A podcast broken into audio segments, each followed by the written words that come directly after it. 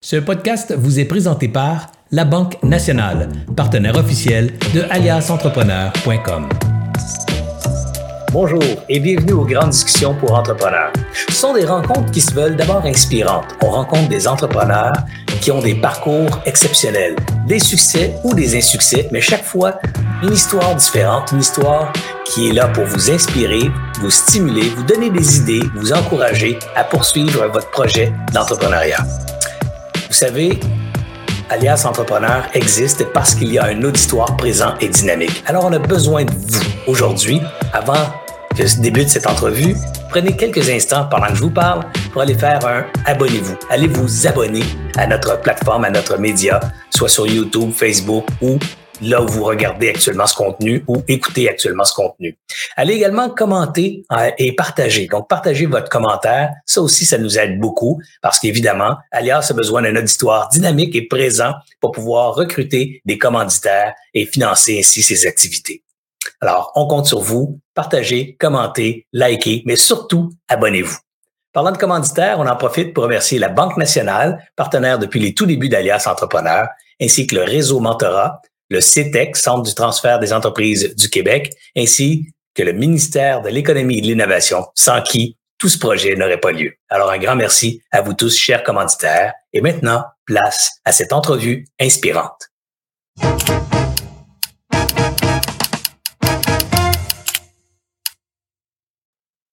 Bonjour tout le monde, Serge Beauchemin ici d'Alias Entrepreneur. Euh, une autre grande discussion pour entrepreneurs aujourd'hui et un invité euh, toujours euh, aussi spécial les uns que les autres. Celui-ci, c'est un entrepreneur de la région de Gatineau, de l'Outaouais en fait. C'est un bonhomme que j'ai rencontré cet été qui m'a raconté son histoire. J'étais passionné, j'étais pendu au bout de ses lèvres. C'était vraiment toute une affaire.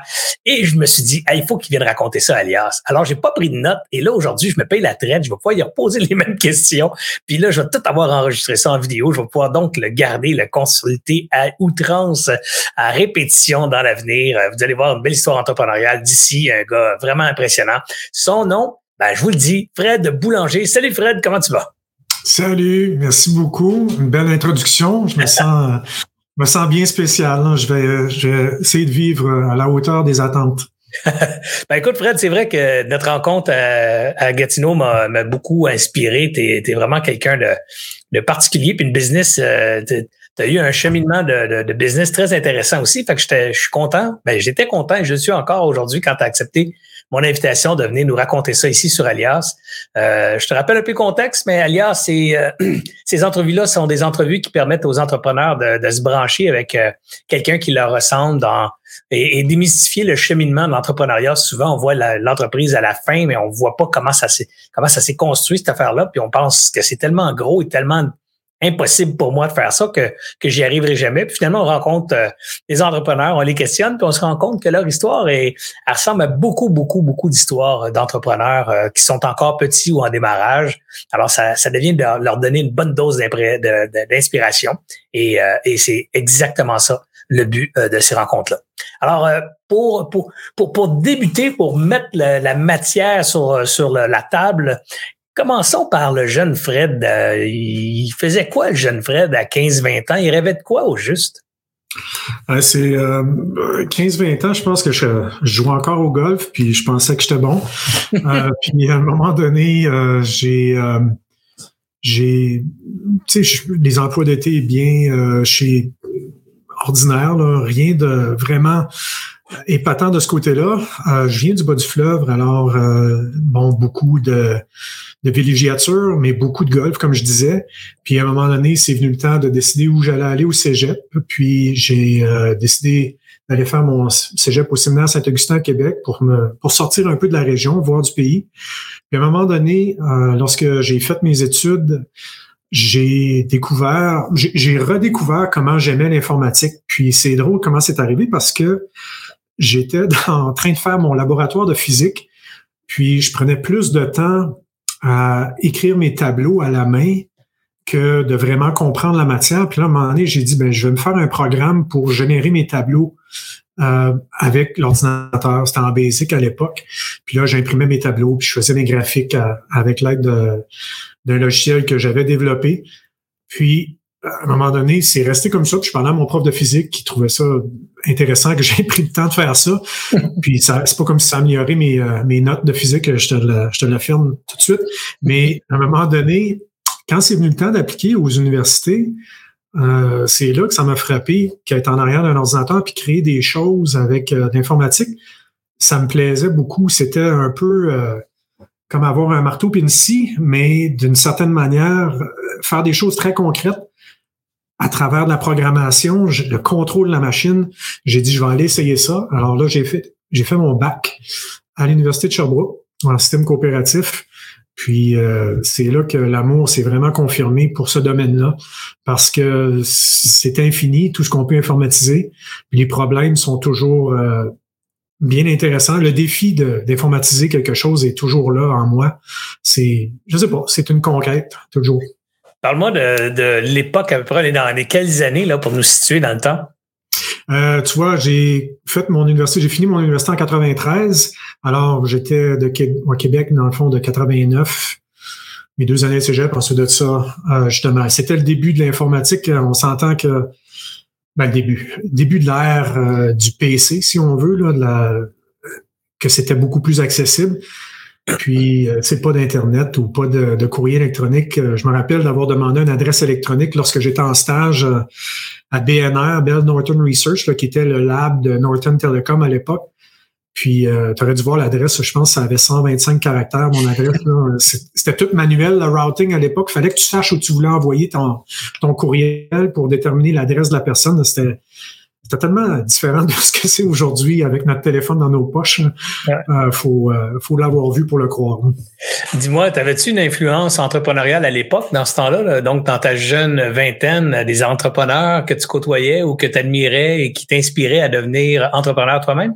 Ben, c'est ça, c'est, c'est bien drôle. Hein. J'ai, j'ai toujours eu des idées de grandeur, là.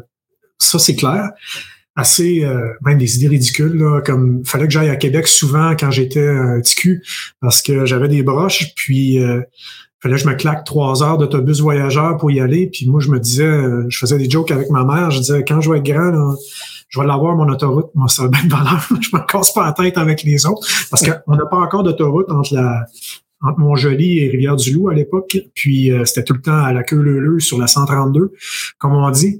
Puis j'avais pas la patience de ça, puis je trouvais donc ça long. Je me disais, bon, les idées de grandeur, euh, pour moi, là, c'était pratique courante, comme une piscine en forme de coupe de champagne, ce genre de choses-là. Puis pour réaliser ça, euh, c'était pas un job qui allait faire ça, c'est clair. Mais quand tu parles d'idole, c'est drôle, je ne pense pas avoir je sais que je ne savais pas que mon père était entrepreneur. C'est drôle à dire, hein, dans le oh. sens que moi, c'est comme un peu euh, quand tu es dedans, tu vois pas ce, dans quoi tu es. Alors, mon père était vétérinaire, il avait sa clinique vétérinaire, il avait, je sais pas, euh, je vais dire 10 euh, à 15 employés dans la boîte. Puis il était cinq vétérinaires, alors ça tournait pas mal. Lui, il était à l'extérieur, toujours sur les gros animaux. Puis ma mère était dans la business aussi. Puis autour de la table, ça parlait toujours continuellement des clients, puis comment ça avait été la journée, puis euh, tel cas avait été difficile ou tel cas, ça doit être fait demain et tout. Euh, mais toi, tu n'avais jamais réalisé que ça, c'était tes parents qui étaient en affaires à toi pour toi. Exactement. Pas du tout. Pas du tout. Ça revient à, ça revient à la, la lettre, là, je sais pas, euh, What is water? Je sais tu as déjà vu cette, euh, cette lettre-là. En tout cas, je t'enverrai le lien, mais c'est l'idée, euh, c'est deux poissons, deux jeunes poissons qui se promènent dans un courant d'eau, dans un cours d'eau. Puis euh, ils sont en train de jaser, puis d'avoir du fun, puis ils, se naguent, ils se taguent et tout et tout. Alors, deux jeunes qui, qui s'agacent. Puis là, à un moment donné, il y a un vieux poisson qui passe à, leur rencontre, puis là, il les regarde, puis il dit Hey les gars, comment vous trouvez l'eau? fait que là, les petits poissons, ils les regardent, ils regardent le, vieux, puis ils disent Ah, ils répondent pas, ils savent pas quoi répondre. Puis là, ils continuent à nager. Puis quand ils sont assez loin pour être certain que le vieux poisson les entendront pas, il y en a un qui dit à l'eau, mais c'est quoi ça de l'eau? Ils savent pas qu'ils sont dans l'eau. Alors, quand tu es dedans, tu le vois pas, ben c'est un peu la, ce que j'ai réalisé, moi, quand j'ai parti ma compagnie, justement, j'avais 26 ans, puis j'ai réalisé, mais calvasse, j'en sais plus que je pensais que j'en savais parce que j'ai entendu toutes ces conversations-là quand j'étais toutes ces années-là Ouais, toutes ces années-là, conversation de papa, maman avec euh, autour de la table à parler de la business, en fait, parler de leurs clients, des, des challenges qu'ils avaient et tout. Euh, Absolument. Beaucoup plus tard, tu as réalisé ça. Dis-moi, quand tu as lancé la business 25-26 euh, ans, donc tu, tu venais de sortir de l'université quelques années auparavant, tu travaillais dans le domaine informatique déjà, puis tu as eu une idée. Comment, comment ça s'est passé, l'inception? Ben, c'est encore là très. J'étais un gars pas nécessairement avec des super grands plans. Là. Je vis euh, un peu au jour le jour dans ce contexte-là. Puis euh, moi, j'étais dans une entreprise. J'ai déménagé à Ottawa euh, pour une compagnie qui s'appelle Corel Corporation, qui était à l'époque Corel Draw, qui était un gros logiciel au début des années 90 qui compétitionnait avec Adobe Illustrator. qui était le king sur le marché Windows. Puis la compagnie, tu vois, j'arrivais là, on était 200. Puis euh, quand je suis parti, on était rendu près de 2000. Alors ça, ça avait fait une grosse euh, une, grosse montée. Puis comment, comment s'appelle le président là? Il était extravagant. Mike, Copeland, très extravagant, bon bonhomme, mais euh, Mike Copeland. Copeland oui, Michael Copeland. Michael Copeland, je me rappelle de lui, puis et sa femme particulièrement. oui, exactement. Que je me souviens plus de son nom d'ailleurs, mais anyway, des, Absolument, tu aurais dû voir les ben, photos. Pour, pour le bénéfice des gens qui nous écoutent, là, j'ai dit, je me rappelle de sa femme, c'est parce que sa femme était comme mannequin et euh, il la promenait partout comme une, une, Barbie à, moitié vêtue. Alors, c'était des fois un peu euh, un peu choquant de l'avoir arrivé sur des galas d'affaires euh, presque nus. Alors, c'était, vraiment particulier. Puis, c'était, c'était the talk of the town, comme on dit. tout le temps, à l'époque, ici à Ottawa, c'était toujours, Mike était dans les, pour les bonnes et les mauvaises raisons, souvent dans les journaux grâce à sa femme, encore là, que j'oublie son nom. Mais, on n'en fera pas tout un exposé, mais je voulais quand même préciser pourquoi j'avais eu ce commentaire, peut-être un peu euh, jugeant, là, mais bref, si vous l'aviez connu, tout le monde aurait été jugeant parce qu'on était tous à l'époque sur son Et justement, pour en revenir, alors Corel Draw, moi, l'idée, j'étais, je me disais, je vais venir rester ici à Ottawa. Puis mon idée, c'était de déménager aux États-Unis pour les grosses jobs, les grosses entreprises, une fois que j'allais avoir fait mes classes, mais aussi pour finir mon anglais, qui était, euh, selon moi, une limite dans ma progression de carrière, de pouvoir euh, avoir un anglais convenable en, affaires était nécessaire. C'est quand même étonnant, je t'arrête deux secondes, là, mais t'es le, gars du bas du fleuve, Montjoli, toute la kit qui se ramasse à Ottawa pour, pour Corel Dra, qui, on va se dire, était la grosse business dans ce temps-là, dans ce domaine-là. Moi, je me rappelle d'avoir vendu du Coreldra là, big time. On en vendait beaucoup, beaucoup. Et tu parles pas très bien l'anglais. C'est ce que je comprends. Dans une ville comme Ottawa, 2000 employés, ça devait être tout en anglais, mais toi, tu sais pas assez bien, là. Ah non, non, je parlais, je parlais pas anglais comme il faut. Puis à chaque fois que mon boss me parlait, Serge, je venais rouge comme une tomate parce que j'étais gêné de parler. J'avais euh, comment je vais répondre, qu'est-ce que je vais dire. Euh, aller dans un meeting, puis sachant que j'allais avoir un, un status report à faire ou donner un état des choses, euh, ça me. C'est, ah ben, sans dire que ça me stressait, mais ils étaient très courts. Puis je suis pas certain que c'était très compréhensible à l'époque. mais regarde, c'était quelque chose que j'étais là pour apprendre. Alors, euh, à un moment il faut, faut prendre le temps. On peut pas, on peut pas apprendre les choses juste en criant ciseaux. Fait que ça a été euh, un deux ans. Je me disais, qui allait être euh, intensif. Ça a été très intensif. Corel, j'ai eu j'ai eu assez de cordes pour me pendre avec, comme on dit, là, tellement j'avais des responsabilités, puis j'ai monté rapidement. Et à un moment donné, c'est ça qui est arrivé, c'est que là, j'ai déterminé que je voulais plus déménager, j'étais bien ici, mais c'est aussi, j'ai réalisé que les possibilités d'avancement à Corel étaient, étaient assez limitées. Je travaillais pour quelqu'un de très bien qui, lui, se rapportait directement au CEO, Mike Copeland, Là, je me disais, c'est où mes.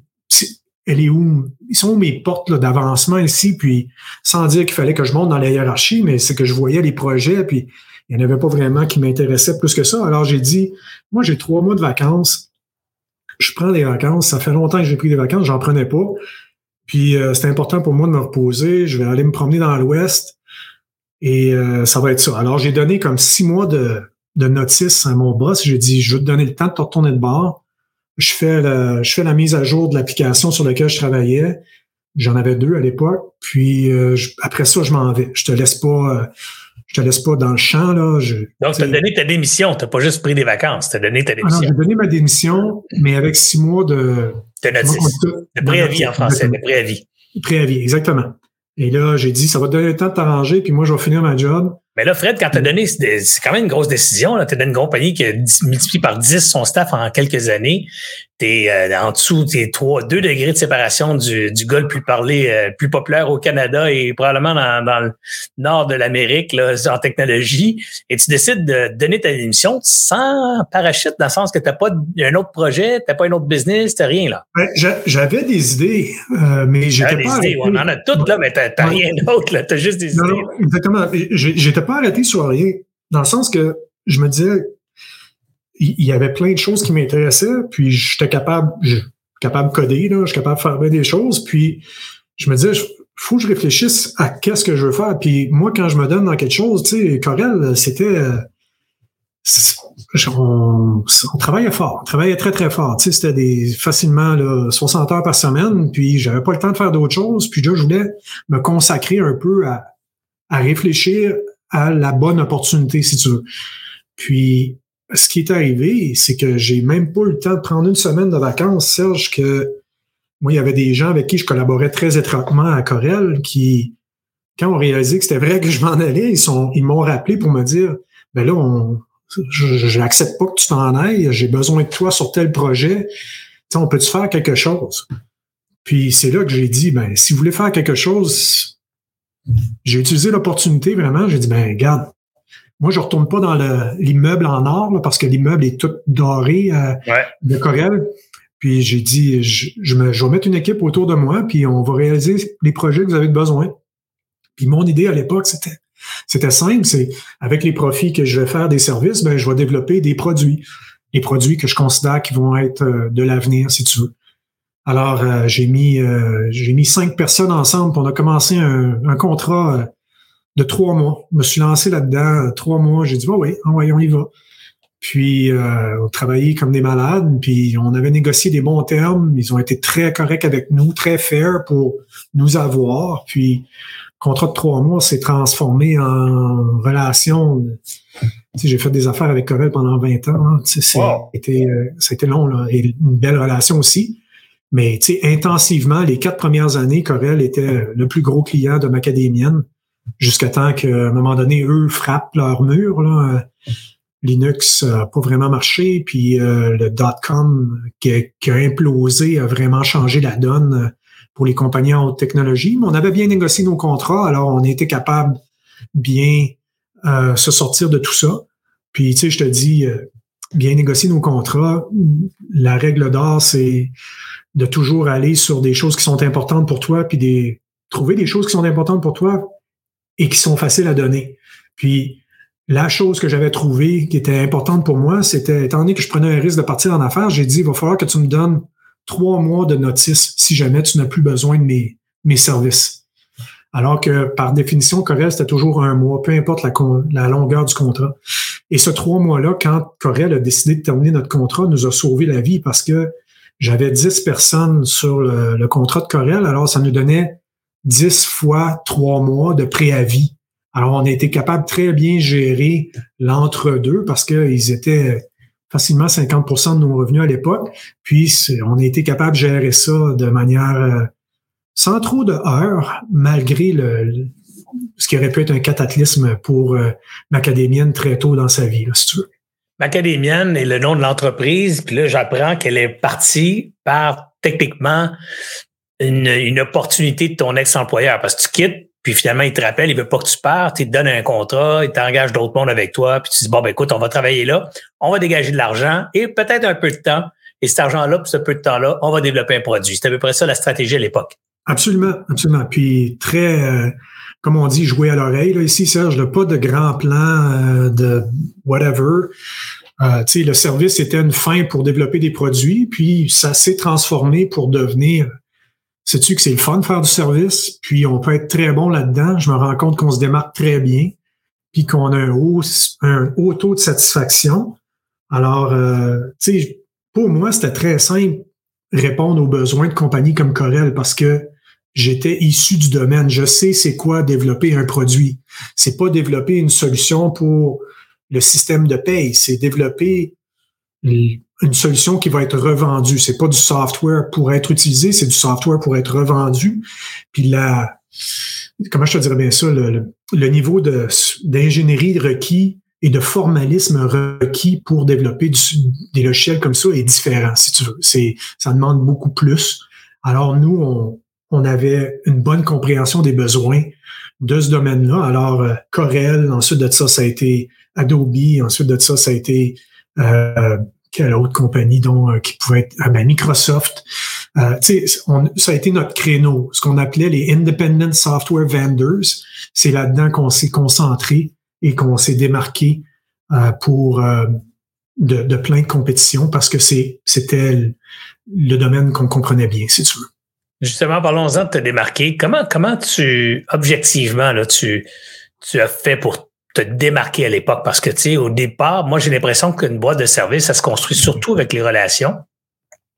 Et, euh, et on, et on entend souvent après dire Ah, je me démarquais beaucoup de la concurrence, mais en fait, souvent, on se démarque de la concurrence par la qualité des gens qu'on a dans l'équipe. Comment, comment Macadémienne se démarquait vraiment de ses concurrents dans une perspective où ou avant, avant, des, euh, avant des bras. Là, ben, dans ce cas-là, c'est pas des bras, c'est une image. Avant des cerveaux, là, fait qu'avant des cerveaux puis du temps, comment ça démarquait vraiment des concurrents? Ben, tu vois, nous, euh, premièrement, se démarquer des concurrents avec le premier client qui me connaissait très bien, il n'y a pas eu vraiment de question de se démarquer des clients parce qu'ils savaient qui ils engageaient d'une certaine manière. Et dans le fond, nous, nous, nous nous connaissions très bien. Puis, ils savaient la valeur que j'apportais et ils savaient le jugement que j'avais pour monter des équipes, ce que j'avais fait à plusieurs reprises déjà à Corel. Alors ça, c'était un peu... J'ai pas eu besoin de me démarquer. Là. Ma réputation me précédait, si tu veux. Mm-hmm. Puis en service, on s'entend que la réputation, c'est surtout au niveau boutique dans lequel on a opéré, si tu veux, c'était très important parce qu'on n'a jamais été une entreprise à 3000 ou 5000 employés. Le plus gros qu'on a été, c'est à peu près 300. Mais tu sais, dans ce domaine-là, quand tu regardes des CGI qui ont 50 000 employés, ou je je sais plus combien ils sont, peut-être que j'exagère, mais c'est vraiment un autre ordre de grandeur. C'est pas le même genre de travail qu'ils font que ce que nous on faisait. Alors quand on se démarque, pour nous, euh, ça a été vraiment de démontrer qu'on avait des cracks en informatique qui pouvaient résoudre des problèmes que personne d'autre pouvait résoudre. Puis c'est nous, on était là pour créer la prochaine génération des produits, résoudre des problèmes qui étaient pas le genre de problème qui aurait pu être imparti auparavant. Puis la raison pourquoi on pouvait dire qu'on était capable de résoudre ces problèmes-là, c'est parce qu'on l'a démontré à maintes reprises. On avait un portfolio très solide qu'on a bâti grâce à Corel, Graphon, puis plusieurs autres compagnies où c'était facile de parler que nous, Windows, à l'époque, on connaissait ça mieux que n'importe qui. Puis alors, si tu voulais faire faire quelque chose à Windows que Windows ne faisait pas, on était la compagnie à qui tu devais parler pour réaliser cet objectif-là. Alors, démarquer au niveau de la plateforme technologique sur laquelle on travaillait, on n'était pas hyper fort en Macintosh, on était fort en Windows. Puis là, on s'est dit, puis là, ça a été, c'est là qui est l'essoufflement de la business à un moment donné. On va y arriver, mais c'est que un moment donné, je me suis tanné de courir après des fads technologiques. Si tu veux. Windows, à un moment donné, c'est tombé pour devenir le web. Le web est tombé pour devenir du mobile. Le mobile est tombé pour redevenir un peu du web responsive et tu sais, la, la, la génération, la deuxième, troisième génération d'applications qui était plus JavaScript, très interactive à la Google Maps. Puis ça, ça vient à un moment donné euh, que toujours avoir du monde top-notch en techno, euh, c'est beaucoup plus difficile que d'avoir du monde top-notch dans un créneau particulier. Alors éventuellement, on est passé au début de, de, se différencier sur la technologie qu'on connaissait pour éventuellement se différencier sur le vertical d'affaires qui était le domaine de la santé.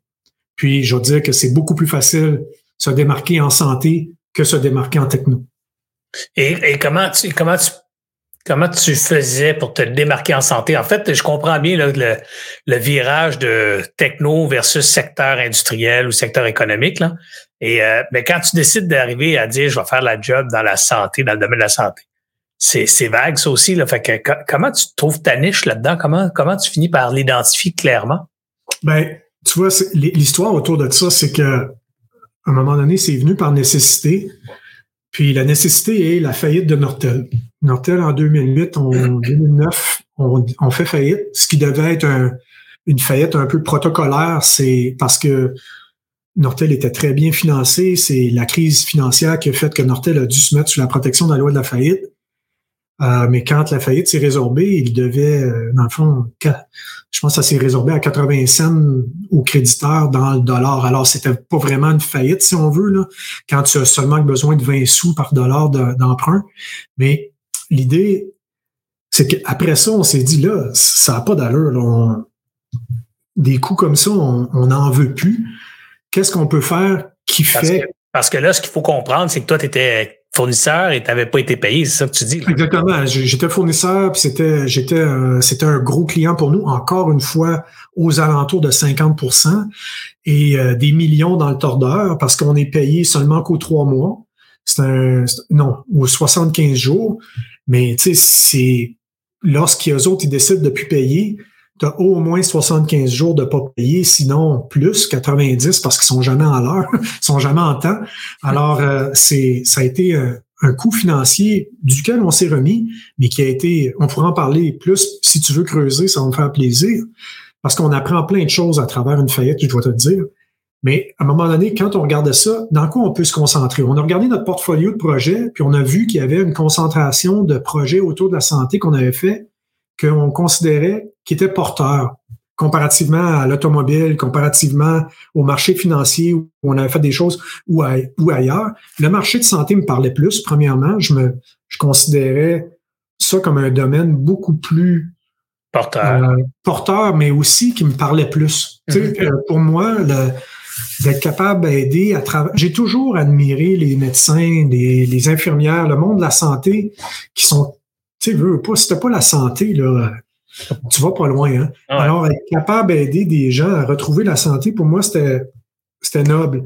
Puis d'être capable d'aider ces gens-là à faire mieux et plus à travers des solutions technologiques, ben, je voyais une manière de contribuer qui me parlait beaucoup. Puis ça, c'est toujours très important dans mon parcours. Moi, faire des choses dans lesquelles tu peux toujours faire de l'argent. Mais à un moment donné, si tu le fais juste pour faire de l'argent, je pense que tu as perdu le match tu, vas perdre rapidement d'une certaine manière. Mais en te concentrant sur quelque chose que, pour, pour une idée pour laquelle j'ai beaucoup de respect et beaucoup d'admiration, ben, ça me donnait beaucoup de résilience à travers les épreuves. Puis la santé, ça répondait à ça. Alors, tranquillement, on a investi une personne euh, à faire du développement d'affaires en santé seulement. Puis là, on continuait de faire à peu près tout ce qui rentrait, puis à courir après tous les lapins qui se présentaient, entre autres beaucoup de télécoms. Euh, puis, tu sais, c'était bien intéressant, le télécom, mais à un moment donné, télécom, c'est un domaine qui s'est commodisé, commodisé beaucoup avec Huawei et tout. Alors, beaucoup de choses se faisaient en Chine. Alors, payer du monde en Amérique du Nord, c'était rendu compliqué. Fait que, une chose mène à l'autre. En 2015, on avait commencé cette initiative-là en 2010. En 2015, on était rendu à 20% de notre chiffre d'affaires en santé.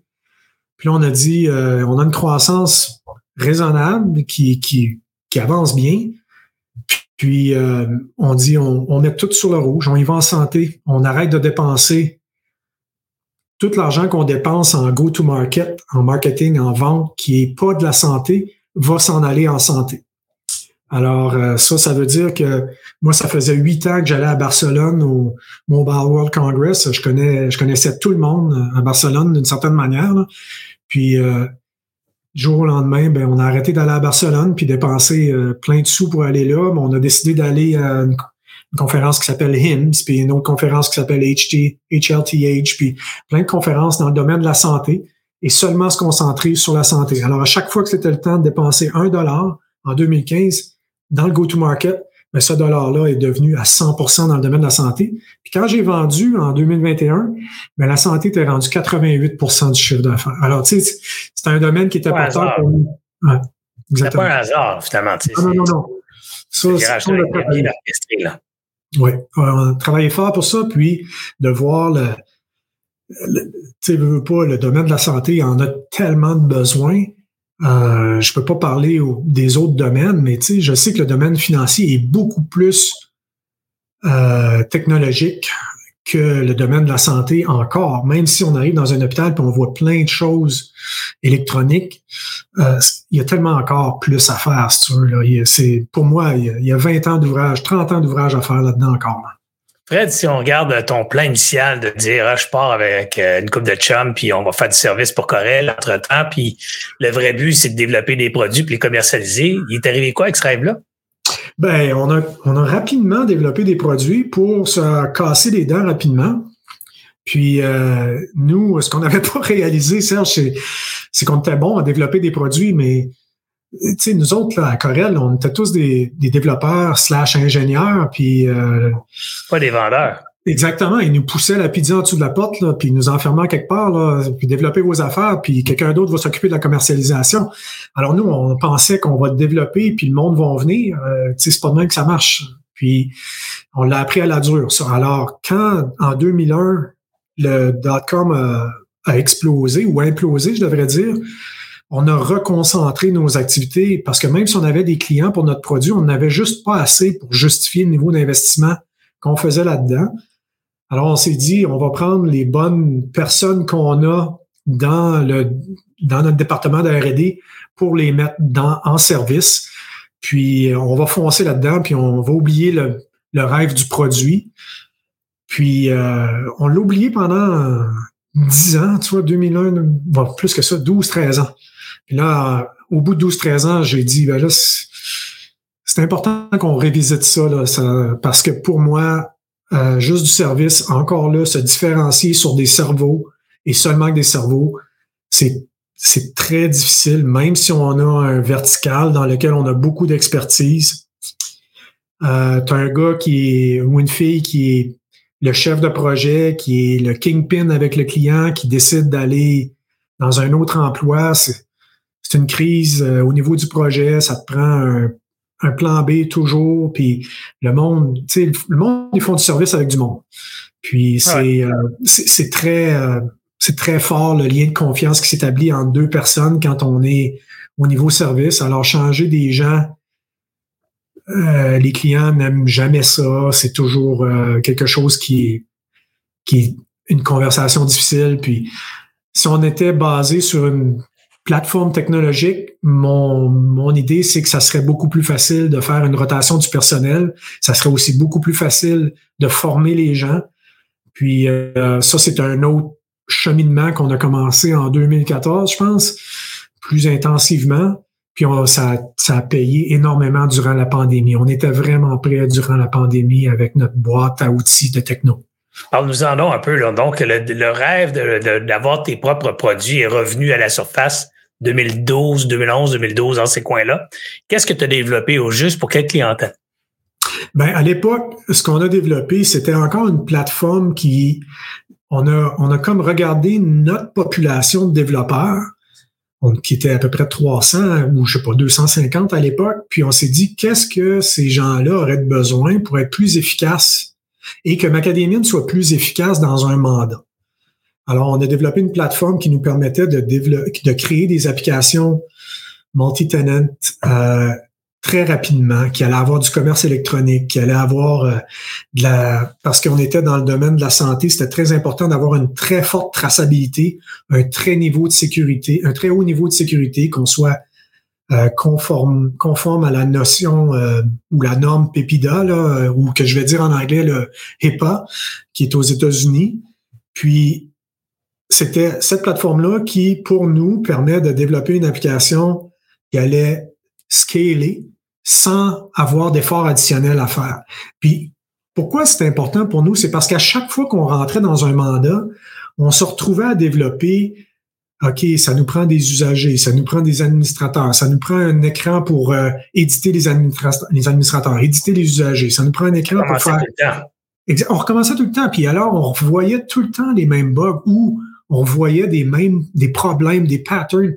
Hey, on peut être plus intelligent par rapport à ça? Puis oui, on peut l'être. Puis c'est ça qu'on a mis dans cette boîte à outils-là, d'être capable de partir des projets très rapidement, puis vraiment se concentrer plus sur la particularité du mandat plutôt que ce qui est commun avec tous les mandats, parce que c'était un problème qu'on avait. c'est fréquent, ça, cette façon de développer des outils pour soi-même d'abord, puis ensuite de voir euh, l'efficacité de cette. En fait, c'est quand tu développes un outil pour mieux livrer ton travail, ben du coup, tu es plus concurrent toi comme fournisseur dans ton industrie grâce à cet outil propriétaire que tu as développé. En même temps, il y a une opportunité de prendre cet outil-là, puis de le revendre aussi, puis de créer un revenu avec quelque chose qui était quelque part une dépense pour ta business, pour, pour faire plus d'argent, là, puis, puis pour être plus profitable et, et, performant. Et, cette ligne de nouveaux revenus-là, ben, ça reste une, un autre business, parce que là, c'est faut vendre ce produit-là, faut, faut servir les clients qui, des fois, peuvent être même des compétiteurs, parce qu'ils vont s'en servir pour faire la même chose que toi. Oui, ben, tu vois, notre idée de le vendre à d'autres, on n'était pas aussi loin que ça dans notre cheminement. Mais moi, ce que je voulais, à la base, c'était de rendre mon monde plus efficace et de faire de l'argent pendant que je dormais. Parce que quand tu es en service, tu fais de l'argent quand tu as du monde qui sont à leur clavier. Puis cinq heures arrivent quelque part dans le monde, puis les autres s'en vont chez eux, puis là, tu fais plus une scène. Puis quand tu as un produit qui est embarqué dans la solution que tu livres, ben là, tu te trouves à développer un, revenu, un, stream, comment est-ce qu'on dit ça? Un, un, nouveau revenu. Un, flot de revenus, une ligne de revenus. Exactement.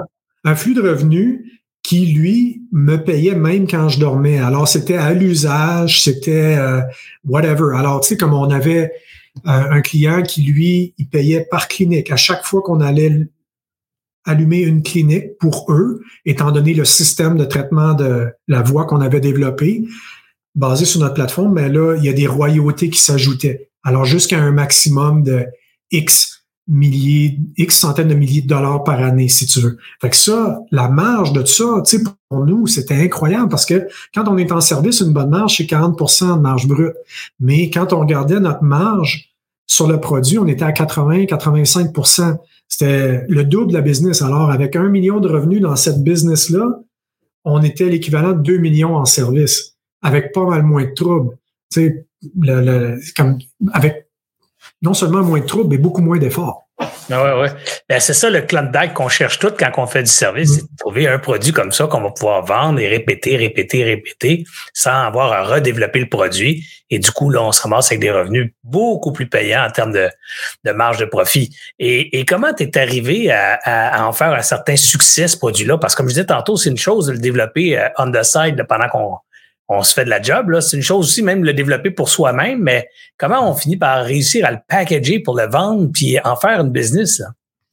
Euh, ça, là, ça a été un chemin croix incroyable. Ça a été. Euh, euh, je suis pas regarde, je suis pas en train de faire l'avocat que c'est l'approche à prendre, ce que j'ai fait, là, dans le sens que même ma population de développeurs était réticente à utiliser l'outil. Dans le sens qu'à un moment donné, eux autres, ils aimaient parce que c'était pas des, aptitudes technologiques qui étaient exportables à d'autres emplois parce que c'était une plateforme assez propriétaire. Puis, très euh, personnalisé, très, très personnalisé à vos besoins.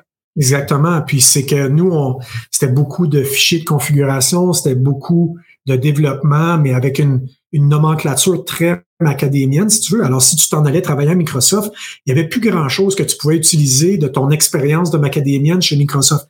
Alors, on avait une réticence au sein de notre population de développeurs. Fait que là, à un moment donné, à force de se rendre compte que ça fonctionnait pas, nos affaires, on a décidé de d'investir encore plus pour faire une équipe un petit peu parallèle pour démontrer des, des preuves de concept. Puis là, on s'est aligné avec des centres de recherche hospitaliers pour faire des preuves de concept parce qu'ils sont très mal organisés, nos chercheurs. C'est, fou comment il y, a il y a tellement de choses qui se font sur des, des fichiers Excel que ça en est épeurant.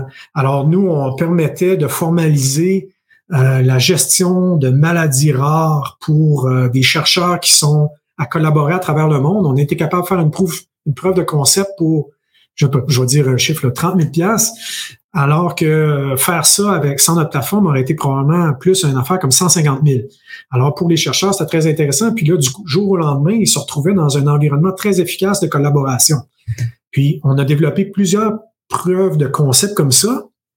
Puis pour démontrer que ça fonctionnait, pour faire lever le marketing, puis là, à un moment donné, mon équipe de vente a commencé à voir que, hey, ils ont des succès, eux autres, qu'on pourrait avoir avec nos clients, parce que mes clients me parlent des, des études de cas que Macadamia a démontré en Parkinson, en stroke, euh, comment on appelle ça, un stroke, un ACV, en, avec euh, aussi euh, les, maladies rares. Puis, tout ce genre de choses-là, là, ça, ça a aidé à faire partir le bal. Mais ce qui a vraiment parti le bal, Serge, c'est la pandémie. Ah, ah oui. Avec toutes les... On ne réalisait pas les, relations qu'on était en train de construire avec les hôpitaux à travers ces trois années-là, avant que trois, quatre années avant que la pandémie frappe. Mais quand la pandémie a frappé, le téléphone s'est mis à sonner, puis on dit, vous autres, vous êtes faire des choses rapidement. On l'a vu déjà à travers maintes exemples. Puis là, on a besoin de telle application. Parce que là, on a du monde qui attend 45 minutes, une heure avant de rentrer dans l'hôpital pour remplir un foutu questionnaire de, de, de COVID, si tu veux. Puis euh, c'est bête comme idée, c'est un questionnaire. On a fait l'application Stéphane, qui est mon, mon complice de, de, de tous les jours et du, de la première, du premier jour, euh, a pris un, fin, un week-end, il a développé l'application. Puis la semaine d'après, on déployait ça à l'hôpital Bruyère ici. Puis on a coupé leur ligne d'attente de staff de 45 minutes à 10 secondes. C'était une vraie joke. Puis là, à un moment donné, ben, l'hôpital euh, de le Royal Ottawa a entendu parler de ça. Boum, on a été déployé là. Après ça, ça a été un autre hôpital à Toronto. Puis là, à un moment donné, une chose à l'autre, on était rendu avec 10 ou 15 hôpitaux puis qui, qui utilisaient la solution. Alors là, on a transformé ça dans un, dans un mode self-serve. On n'avait plus rien à faire. On disait juste, allez à cette, euh, à cette adresse-là, rentrez votre carte de crédit, puis vous allez avoir votre propre instance, vous allez avoir votre propre questionnaire, vous pouvez le modifier comme vous voulez, faites ce que vous voulez avec les règles que vous voulez. Puis si vous avez besoin d'aide, ben c'est temps de l'heure, puis ça va finir là. Là, Serge, ce qui est arrivé, c'est que il y a du monde dans l'industrie du cinéma qui ont vu cette solution-là. Puis ça, c'est eux autres, le cinéma, c'était complètement arrêté. Puis les assurances ne voulaient plus les assurer parce qu'il y avait des risques de COVID, donc des risques euh, potentiels de mort et de décès. Alors, ils ont établi un protocole qui donnait l'assurance qu'il allait avoir une sécurité sanitaire plus grande grâce à un questionnaire, grâce à, plein d'autres choses. On était une partie d'une solution. ils ont vu notre solution, ils ont dit, pouvez-vous faire ça pour nous?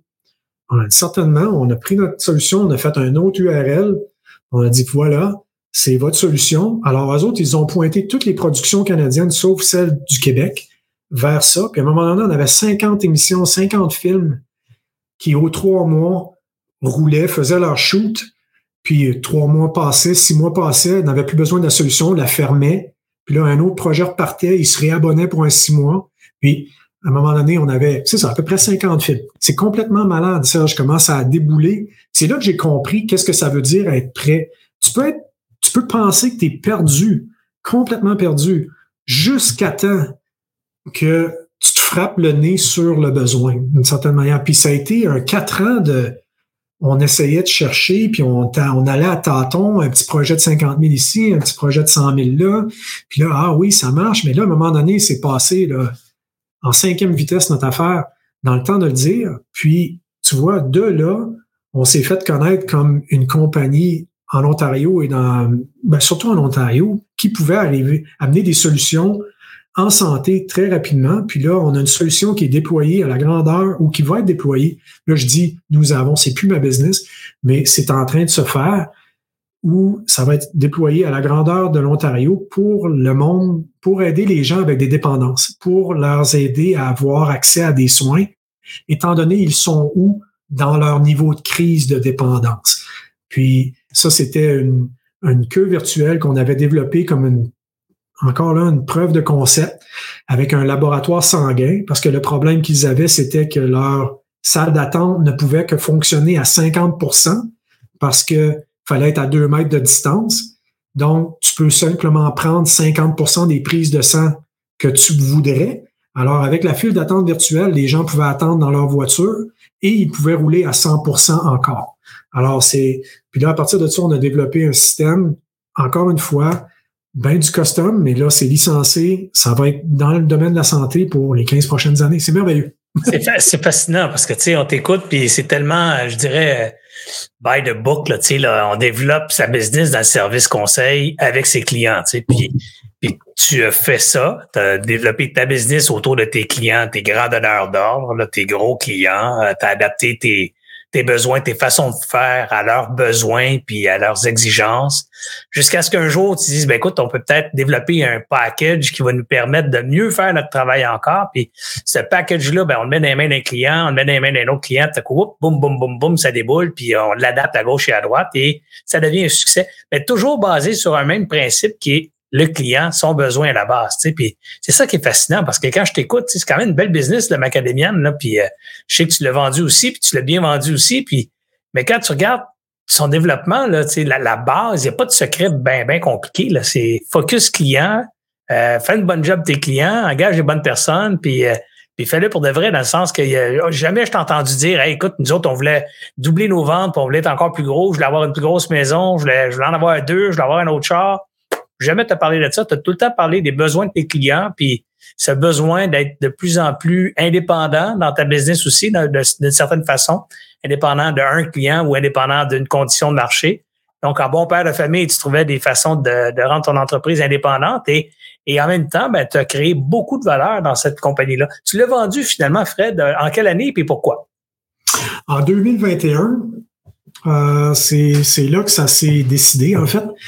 Puis, tu sais, on était euh, un peu au summum de... À un moment donné, quand, euh, quoi, ça faisait 23 ans, 24 ans que j'étais en affaires, j'ai eu beaucoup de, de, monde qui sont venus donner des petits coups de pied sur les pneus, comme on dit, pour voir euh, si, si ça aurait du bon sens. Puis, à travers les années, je dirais que c'est au moins une entité par année qui est venue avec laquelle j'ai eu des conversations plus ou moins sérieuses. Puis ce qui fait que ces conversations-là avec la compagnie qui nous a finalement acheté ont été beaucoup plus sérieuses, c'est qu'un, ils étaient en santé. Ils étaient dans le domaine de la santé. Ils étaient au moins dix fois plus gros que nous. Puis même à, travers tout ça, qu'ils étaient en santé, qu'ils étaient plus gros que nous, on n'avait aucun client en commun. C'est pour te dire comment le domaine de la santé est immense. Puis deuxièmement, euh, même dans les choses qu'on faisait, on avait une particularité, euh, qu'ils n'avaient pas. Puis nous, on disait toujours qu'on est du design-led engineering. Alors, ce que je veux dire par là, c'est qu'on est un peu, pour faire l'équivalence au monde de la construction, on est le bureau d'architecte et le bureau, le contracteur général sous un même toit. Alors, nous, on est là pour t'aider à développer ton concept, à développer ton, ton architecture visuelle et ton architecture interactive de ton application. Puis, quand ça vient le temps de la réaliser, on a toutes les ressources pour le faire. Alors, c'est un peu le, dans le fond, un clé en main qu'on est capable de faire. Puis cet aspect-là, étrangement parlant, n'est pas vraiment commun dans les donneurs d'ordre, ben pas dans les donneurs d'ordre, mais dans les, dans les clientèles, dans les compagnies qui nous approchaient, l'aspect design, user experience, qu'on connaît très bien, mettre le, l'usager au centre de la problématique continuellement, puis de toujours penser les solutions en fonction de l'usager pour créer un attachement émotionnel, pour créer une plus grande fluidité, pour miser sur l'intuition, l'intelligence des gens, sans avoir à donner trop de formation, c'est des choses qui étaient naturelles chez nous. Puis pas naturel chez l'acheteur. Alors ça, c'était très important pour eux. Puis le fait est aussi qu'ils voulaient s'en aller en sciences de la vie. Eux autres, ils étaient très forts dans les hôpitaux, dans les hôpitaux et les compagnies d'assurance. Nous, on faisait des hôpitaux, mais surtout au niveau de la recherche, pas vraiment dans le dans les choses euh, euh, directement, je devrais dire. On faisait beaucoup de recherches directement avec les chercheurs des hôpitaux. Puis on faisait affaire dans les domaines, dans le domaine de la science de la santé avec des compagnies comme Johnson Johnson. Alors, ils ont un appareil à développer puis cet appareil-là doit avoir une connexion au nuage. Mais nous, on s'occupait de tout ce qui était en haut de l'appareil, des applications mobiles de cet appareil-là. Le, le, mettons, je vais donner un, respirateur. Un respirateur doit maintenant être connecté sur le sur l'internet. Comment est-ce que ce respirateur-là va partager ses données dans le dossier patient et de s'assurer qu'il peut être géré à distance et tout ce genre de choses-là? C'était le genre de logiciel sur mesure qu'on faisait pour nos clients. Puis ça, cet acheteur-là n'avait pas cette capacité-là. C'est une des raisons pourquoi on était attirant pour eux. Alors maintenant, tu m'as vas-y. Non, j'allais dire, c'est intéressant parce qu'à travers ton histoire, il y, a, il y a, si on écoute bien, d'ailleurs, je, suis convaincu qu'il y a des gens qui vont réécouter suite à mon commentaire, mais tu sais, si on l'écoute bien, on voit carrément euh, quasiment un mode d'emploi, tu sais, un mode d'emploi de partir une business de service dans pratiquement n'importe quel domaine et, et suivre attentivement, avec une certaine objectivité, les mouvements macroéconomiques et les mouvements micro, c'est-à-dire les mouvements de ta propre business, ta propre clientèle, pour décider les tendances. Parce qu'au début, tu as, parti à business avec une expertise. Fait que, mettons, moi, je suis, je suis l'entrepreneur en, marketing, puis euh, je fais je fais du marketing là, pour, euh, pour les hôpitaux, tiens. C'est ça ma job. Là. Je suis seul, puis je fais des, des pamphlets, puis des sites web pour les hôpitaux. Là, ben, à un moment donné, ben, je suis rendu avec 400 employés, puis je me rends bien compte que, tu sais, j'ai, fais de bonne job pour les hôpitaux, mais je suis un peu tanné parce que, tu sais, c'est, c'est, une job difficile. Si je perds, je perds un ou deux employés, je perds 20, 30, 40% de mon workforce. C'est difficile à gérer, c'est risqué. Alors, j'aurais envie de, de prendre l'expansion et du coup, ben, je me deviens, je deviens une boîte spécialiste en marketing d'hôpitaux, pas nécessairement en marketing qui sert des hôpitaux, mais maintenant en marketing d'hôpitaux, en marketing de services hôpitaux, et j'abandonne toutes les autres affaires que je faisais, que je considère maintenant du bruit, parce que je faisais des hôpitaux, mais je faisais aussi des villes, puis, euh, puis des garagistes, puis des vétérinaires. Puis là, j'ai tout sacré ça dehors, je me suis en allé dans les hôpitaux. C'est un peu exactement ce que tu as fait là. Et, mm. là, dans le marketing d'hôpital, ben là, du coup, je commence à être un spécialiste de cette industrie-là. Je connais leur langage, je connais leurs besoins, je connais, je connais, je, me network rapidement, je connais d'autres hôpitaux. Des fois, je peux même aider un client avec d'autres affaires. Ma connaissance d'un secteur est tellement grande que ça devient ça même, ça même, ça devient une composante de mon offre, tu sais, cette, cette spécialisation industrielle dans un service. Alors, on pourrait continuer en analysant, décortiquant ton plan pour se rendre compte qu'au fond, tu as, développé une business euh, à, travers ton, ton parcours, tu as développé quasiment le, livre, le playbook de comment on construit une business de service. Ah, ben, je, je, je serais bien embêté. je vais le prendre comme un compliment parce que, tu sais, on a fait ça. il y a beaucoup d'apprentissage sur le tas, Serge. Là, j'ai pas un, moi, j'ai pas une formation en administration ou en business. J'ai une formation en informatique. Euh, puis, tu sais, je me veux, veux pas. Euh, j'avais une très bonne équipe de direction, alors ça s'est pas fait seul. Ce que je veux dire par là, c'est que il y avait du monde qui avait des opinions très fortes sur les directions qu'on a prises. Puis euh, ceux que tu vois, c'est certainement des opinions que j'ai écoutées, là, si tu veux. Parce que moi, je suis un gars euh, très euh, tu sais, dépenser, c'est toujours difficile. Une dépense, là, c'est comme comment qu'on peut l'éviter? Euh, puis, tu sais, à un moment donné.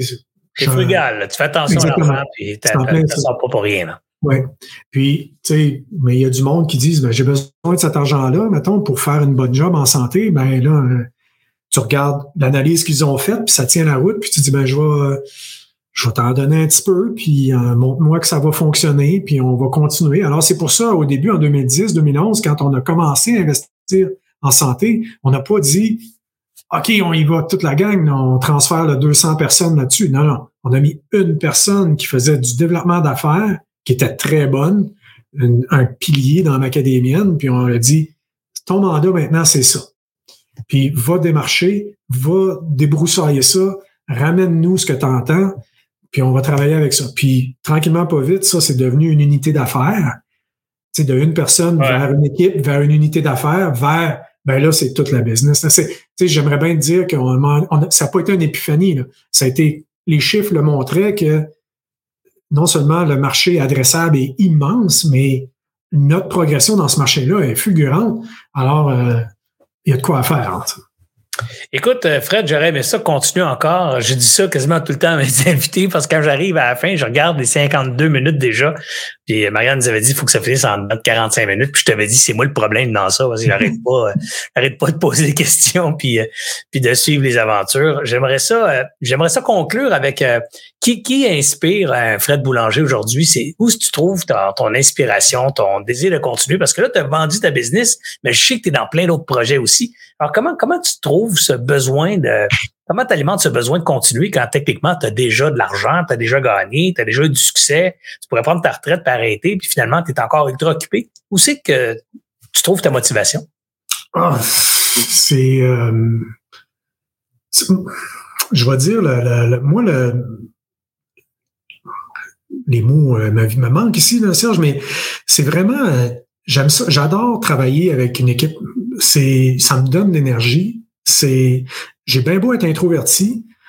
Euh, parler du monde, quand ça vient le temps de résoudre des problèmes, puis de se mettre toutes les têtes ensemble pour euh, être capable d'y arriver, même si c'est difficile, même si tu aimerais donc que cette personne-là pense différemment, pour moi, c'est c'est énergisant. Alors, euh, là, je m'implique beaucoup au niveau euh, développement économique régional à Gatineau parce que je considère euh, c'est ben, c'est un domaine dans lequel je peux apporter beaucoup étant donné l'expérience que j'ai, mais c'est aussi un manque à Gatineau. Je crois qu'on peut faire mieux, puis j'espère bien aider Gatineau à faire mieux, humblement, si tu veux. Alors, tu sais, arrêtez là, quand euh, je, je vois pas comment ça va être faisable d'arrêter. Serge, t'es-tu arrêté, toi, une fois que tu as vendu? Tu sais, t'es habitué à un rythme de vie, tu es habitué de, que ça bouge, que le besoin de se réaliser, le besoin de collaboration, pour moi, est très fort.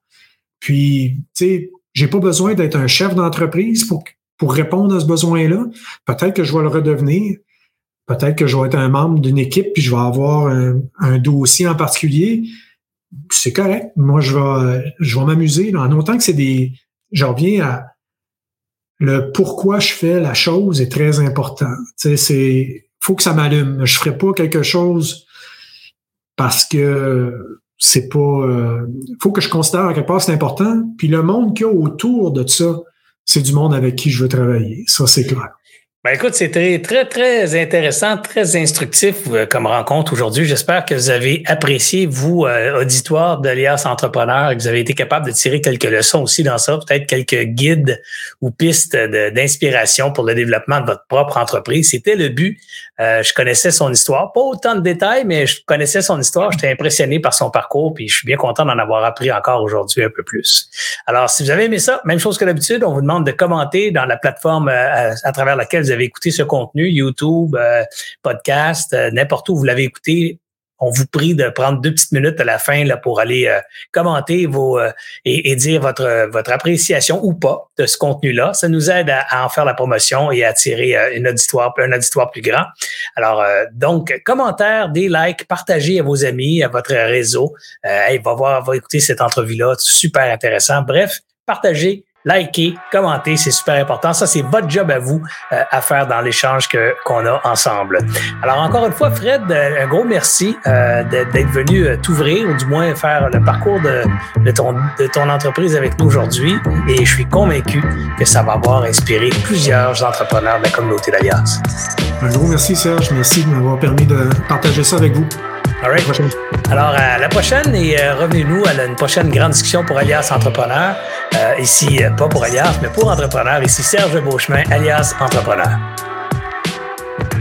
J'espère que vous avez apprécié cette entrevue. Pour d'autres podcasts et encore plus de contenu, suffit de devenir membre sur aliasentrepreneur.com. Je vous remercie d'avoir été là. C'était Serge Beauchemin, alias Entrepreneur.